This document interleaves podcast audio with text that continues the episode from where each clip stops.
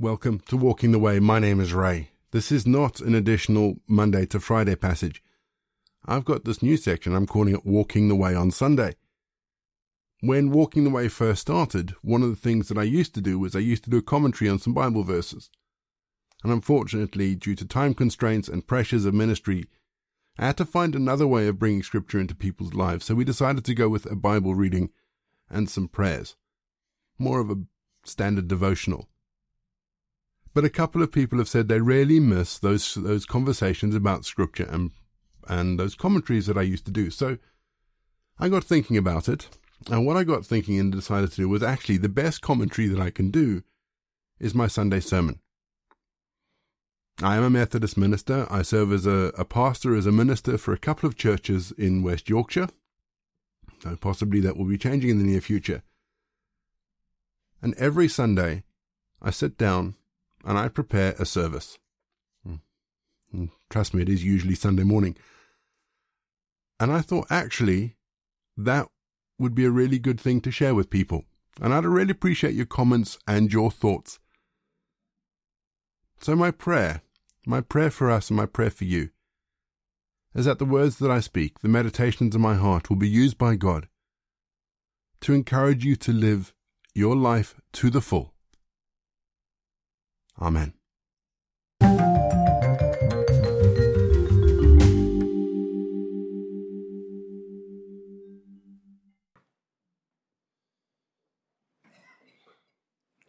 Let's pray quickly, shall we?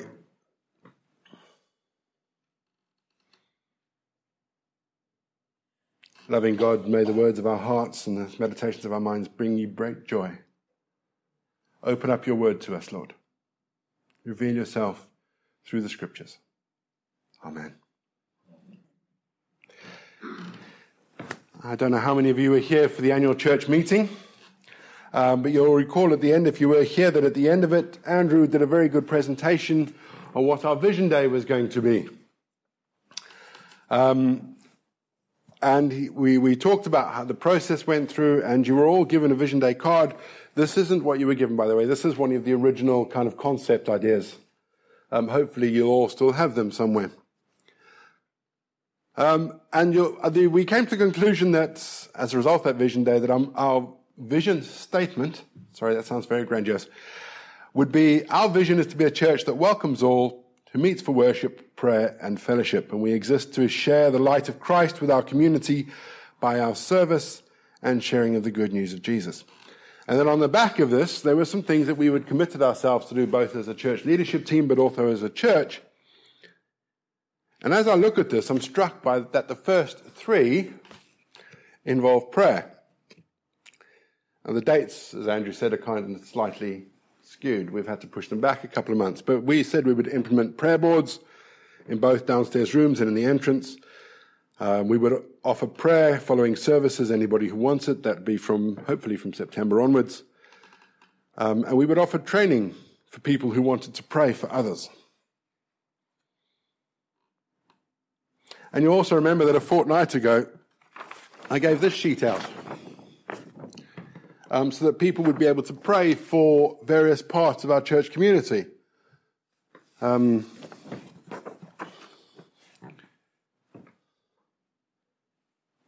there are still spaces for people to put their names on, if you haven't yet. And as I had a look at it over the, during the week when I was here on Friday, and I picked it up and I thought, oh, there's lots of space there. And I started to think about why it wasn't as full as I'd hoped. And there were, there were a number of reasons that came to mind. Firstly, there are still lots of people away. You look at our numbers here, and there are lots of people who are away enjoying their holidays. Um, there will no doubt be some in our congregation who kind of think, well, what's the point? But there are a couple of other things that came to me while I was thinking about this. Firstly, is that sometimes people don't know what to pray. It's very easy to put a prayer list up and say, please pray for people. But if you actually, you know, if all you want to, you know, if you put your name down and you're going to pray for our young people, you can say, Lord bless our young people so many times before it actually gets deathly boring. because I'm not sure that for many of us, we actually know what to pray. And there is something else that if you don't pray regularly, that prayer is actually quite intimidating. This thing that prayer is, you know, I said at, um, I think it was St Andrews last week, I said, you know, we need to pray more. And one of the ladies at St Andrews came up to me and said, I'd love to pray more, but I actually find prayer quite intimidating, partly because I don't know what to pray, and partly because the church makes such a big deal about it. So I thought it would be good for us to spend some time looking at what prayer is and what it means to pray. And I want to start by saying something that you've probably heard lots of times before, but it's worth, it's worth repeating again. Prayer works. I am of the belief that prayer works. And I know that prayer works because I've been in positions where I've seen prayer work. I've seen people healed. I've seen people have amazing things happen to them as a result of prayer. I've been on the receiving end of prayer in my own life. When I worked for Youth for Christ, I was about halfway through the time in my, my time for Youth for Christ. And my manager came to me and said, Ray, you've got about two weeks worth of funding left. If you don't go, that's it. We're going to terminate your contract. You're going home. I don't think I've ever prayed so hard in my life as I did over those couple of days. Needless to say, I didn't get the phone call from Human Resources saying, We haven't got the money, please go home. Until a month later, when I actually bumped into Sally, who was the Human Resources Manager, and I said, Why am I still here? I said, Oh, didn't someone tell you? And I went, No. I said, Oh, um, your funding for the next 18 months has been secured. It was an anonymous donation that came through the post. Prayer works. And so, today and over the next couple of weeks, what I'd like to look at is what prayer is and what does it mean for us to be a praying community. So let's start with what is prayer, shall we? Let's look briefly at what prayer is. Firstly, let me say that to be a Christian is to pray. It's part of our DNA. It's part of who we are. You know, when that, that, that Bible reading that we had from Paul, uh, to, from the letter, the letter of Paul to Timothy, is the start of a section about worship in church. And as I was reading that and I looked at the, the verses in context, as every good preacher should, I began to realize that actually what Paul was saying is that everything we do in worship is based on the fact that it starts with prayer. I urge you then, first of all, this is Paul, Paul writing to Timothy, I urge you then, first of all, that petitions, prayers, intercessions, and thanksgiving be made for all people. And as I say it again, Paul is making the point to Timothy that prayer is the foundation of all worship. And as Christians, we are called by God to serve and worship God. And that means prayer is the very basis of our relationship with God. But prayer is more than just simply a litany of requests. It's more than just going down on our knees and saying the words and going through the motions. Because prayer is also about taking a step of faith. The moment we say a prayer, we take a big step of faith. Whether it be for the weather, for good weather, I guarantee you those sort of prayers don't usually work. Um, whether it's for a successful Ashes result in the cricket, whether it's someone praying for someone who's struggling or prayers for a better world, the moment we start to say a prayer, we, we take a step in faith, daring to believe that God can make a difference. You know, the International Children's Bible has translated that first verse of Hebrews. If Jo was here, she'd be really happy because she loves the International Children's Bible. Um, but it translates that verse in Hebrew. It says, faith means being sure of the things we hope for. And faith means knowing that something is real even when we do not see it. I'll say it again. Faith means being sure of the things we hope for. And faith means knowing that something is real even if we do not see it. We step out in faith every time we open our mouth, believing that God is doing something, being sure that things will change. And some of you are probably thinking, but what about all the times that I've prayed and nothing's happened? or it's not gone the way I wanted, or the exact opposite has happened. They are valid questions, very valid questions, and sometimes, just sometimes, there are no answers.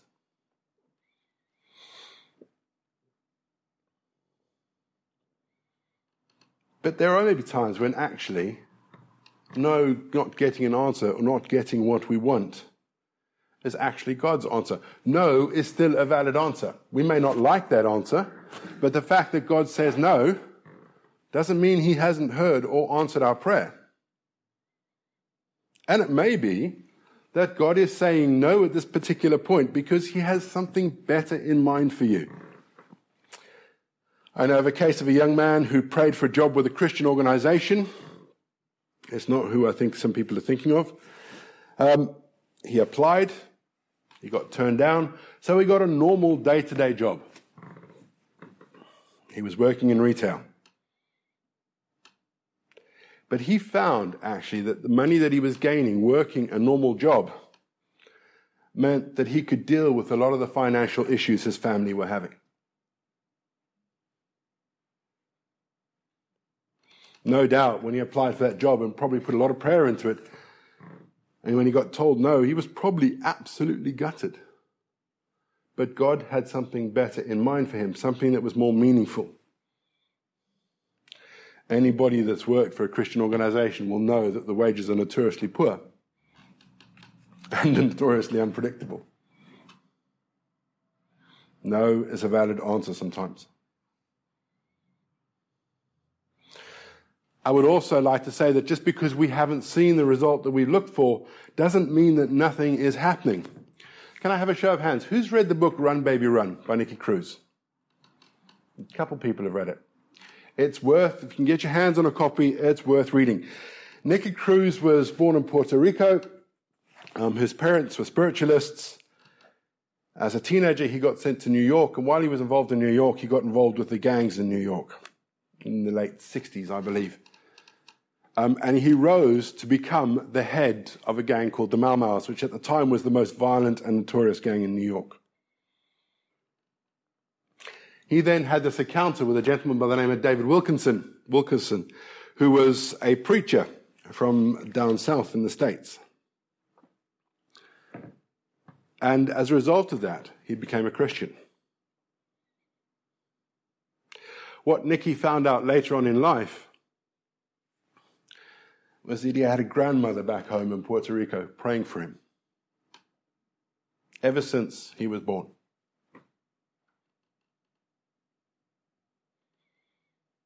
I wonder how she felt about God answering her prayers when she heard accounts of Nicky becoming leader of one of the most notorious violent gangs in New York. Just because we pray doesn't mean nothing is happening. Just because we don't see the results that we want doesn't mean nothing is happening. Because sometimes prayer is cumulative. You know, you've probably heard me mention it before, but there is that wonderful story in the Gospels of the little old lady that goes to the judge and she keeps badgering the judge. Jesus is using this as an example of, as a parable of prayer. She keeps badgering the judge until he is so sick and tired that he gives in and gives her what she wants. And sometimes we will we'll, we'll fire up something called an arrow prayer. Lord, I need this now. We'll pray it once and we'll expect it to happen. And sometimes they do. But the vast majority of time, if we want those prayers to work, we need to be praying constantly and expectantly. Because uh, this is going to be a really silly, silly analogy, but I think it works. Sometimes prayer is a bit like children trying to fill up a pond with stones. They all stand around and they throw one stone in the pond. Doesn't look like anything's happened, does it? Doesn't look like. One stone is not going to make a big difference to the pond, except that it's raised the level of the water by the volume of the stone. Now, for those of you who are physics teachers amongst you, you'll know what I mean. but it won't look very different. One stone's not going to make a difference.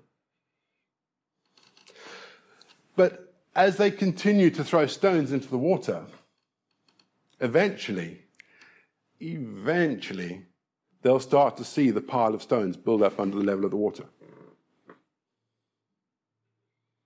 And eventually they will fill in that pond. Now, imagine if every person they knew came and threw a stone in the pond. Every person who walked by threw a stone in the pond. How quickly would that pond be filled? Somehow, sometimes that's how prayer works. It's cumulative, it builds up over time.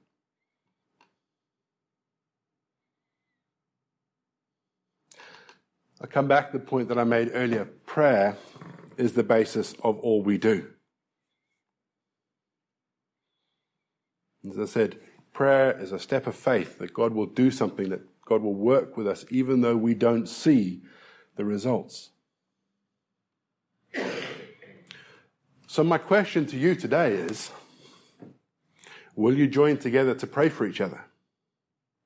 Will you join together to pray for this church? Will you join together to pray for our community? Will you join together in worship of God? Because whether we see it or not, it will make a difference. Amen.